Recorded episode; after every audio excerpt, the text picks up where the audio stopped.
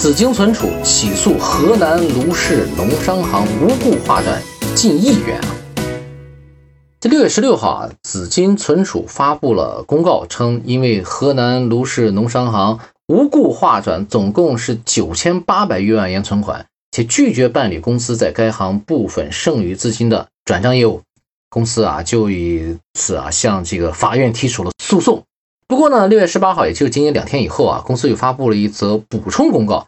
说称这个河南卢氏农商行划转事件啊，与前期公司董事长主导的违规担保事件有关啊，确实是自己打脸啊！这两天前说是要跟人起诉，这个两天以后又说是也是跟自己有关的。呃，想这个银行也不会乱搞，对吧？这作为科创板第一支啊被 ST 的股票紫金存储啊自曝公司包括的子公司啊违规担保啊余额达到了三点七三亿元啊。涉及了多家银行公司，刚刚因为信息披露违规啊，被证监会立案调查了。那经济日报啊曾经发文提到过啊，科创板退市，第一股可能就即将诞生了。科创板公司紫金存储因两年三换会计师，财报连续非标啊，被证监会立案调查。这个从而叫披星戴帽，变身新 ST 紫晶，开市不到三年的科创板。出现了退市公司啊，这里面一句话有一个明显的标志啊，就是两年三换事务所啊，而且会计师事务所出具的是叫无法表示意见的财务报表的审计报告，还有否定意见的内控审计报告。就我们的大体捋一捋啊，这个无法表示意见是因为什么原因造成的？其中有五点。第一点呢是无法判断因为违规担保对财务报表的影响，就是前面他违规担保了三个多亿，对吧？但是他对报表。整体的影响到底有多大？不知道啊，因为对方可能提供的这个信息也不够完整啊，说会计师事务所没法去来做判断。第二点呢，对以前年度财务报表进行了追溯调整，无法确定期初数是否准确。这追溯调整啊，我们学财务人都知道啊，就是因为以前有很多事情，就比如说一直延续、延续、延延续到现在的，有些事情发生了一些变化，或者说我们了解更多的真相了，就开始追溯调整、追溯调整。但是因为太多了。呃，调完了以后呢，你期初数就是本期的这个资产负债表期初数，你都搞不清楚是多少了，所以呢，哎，这个就不知道期初数是多少，就没法准确的表达了嘛。还有第三点呢，是二零二一年大额销售退回，无法判断其对财务报表的影响。知道它税后退回多少啊？这个这个审计报告里面写啊，这个退回金额分别是五千多万和三千多万。然后呢，相关退货的协议没签订啊，说退就退了。那你说你现在？就是说退就退，那当年销售是怎么销售出去的呀？呃，对吧？就是销售完了以后，他怎么会这么大额的这个金额退回来啊？还有啊，这个存货也没有退回到紫金存储的仓库，你退货就退货吧，哎，没有货 啊。说会计师事务所呢也说他们也没法去来盘点啊，因为没货呀。所以你说这个就严重了，对吧？还有第四点呢，是无法判断这个前期保留意见。什么叫保留意见？就是在前一年啊，这个新换的会计师事务所之前那个事务所出具的审计报告是叫保留意见的。说保留意见呢，这个影响在本期是否消除，他们没法判断啊，无法判断其对本期财务报表的这个影响啊。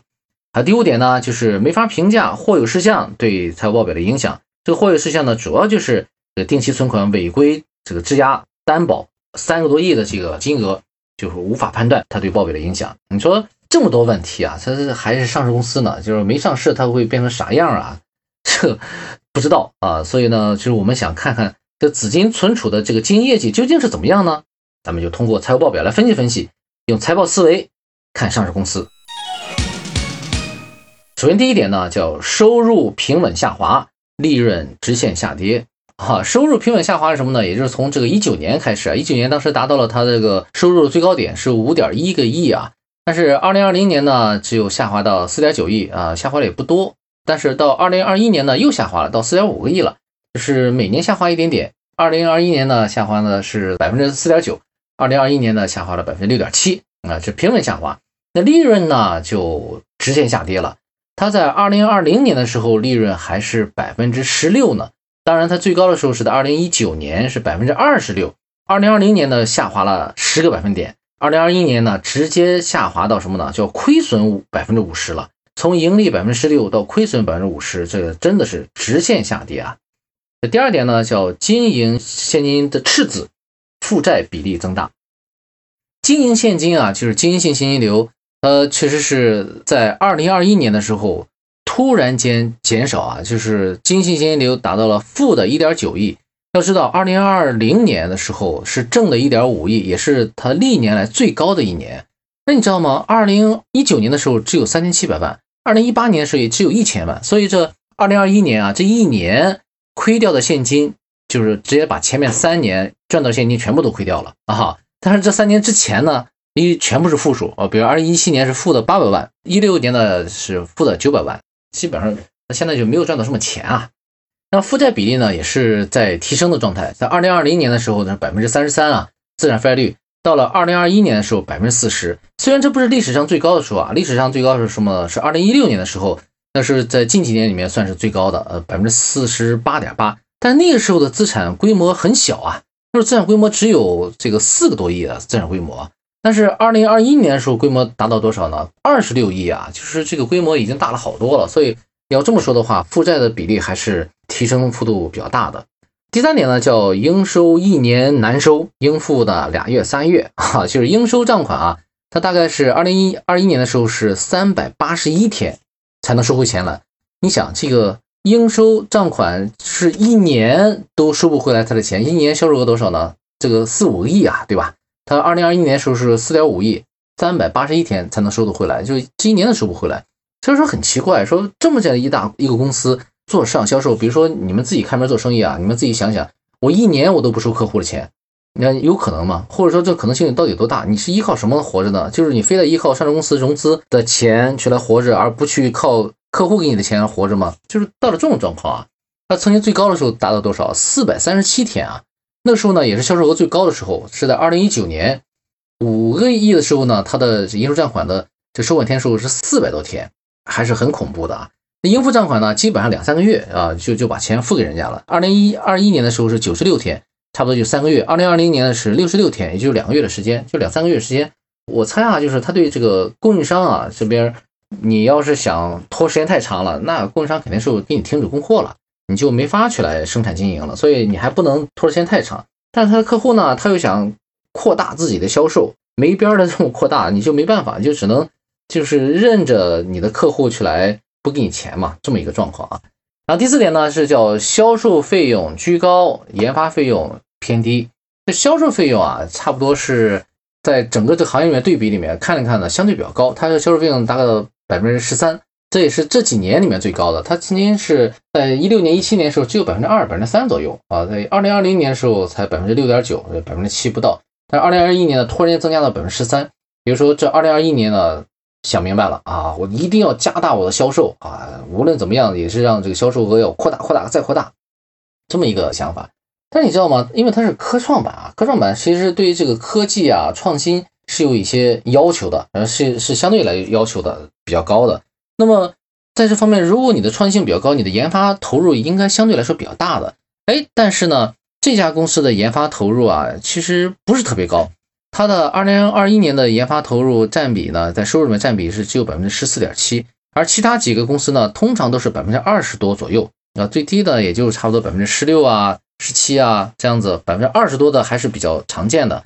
而这家公司在上市之前啊，那个时候研发投入也只有百分之六、百分之七的时候，那这个其实那很奇怪啊，这个科创板为什么让一个研发投入并不是很高的这么一个企业去来在科创板去上市呢？或者说它真的已经是？这个就叫创新性、技术性的已经成熟了，已经不需要再额外去来增加了，也是有可能的啊。还第五点呢，叫现金储备充足，呃，税负行业里面略高啊。现金储备啊，就是我们有一个指标，就是什么呢？一个一方面是在总资产里面的占比是多少啊？那么你看这家公司现金的存储量占比啊，就是最高的时候在二零二零年的时候。达到了总资产的百分之三十八啊，其实是真的将近超过三分之一啊！整个整个总资产里面，其实现金存量还是挺高的。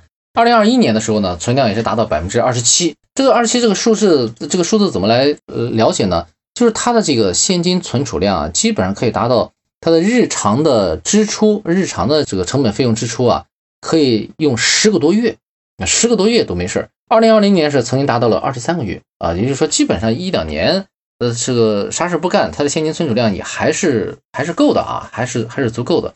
那在同行业里面对比啊，比如说他们的科创板里面，基本上也就是叫两三个月的时间啊，两三个月的时间还是比较常见的。呃，因为现金存储多了，其实是浪费；存储少了又有危险，对吧？又有风险。所以呢，整体上说，虽然这家公司有退市的风险，有各种各样的这个看起来是很不正常的一些违规状态啊，但是它确实是现金存储量还是蛮高的。呃，当然，那 这个现金可能。有些钱是没法去划转的，没法去用的啊。这个对他来说，他以为这个钱能用，但实际上有些钱是根本就不能用了，就被人担保了啊。这也有这样的一个可能性啊。然后再就是这个税负啊，在行业里面其实是比较偏高的，它的整个这个付现的税负总额呢，占到收入的百分之九点一。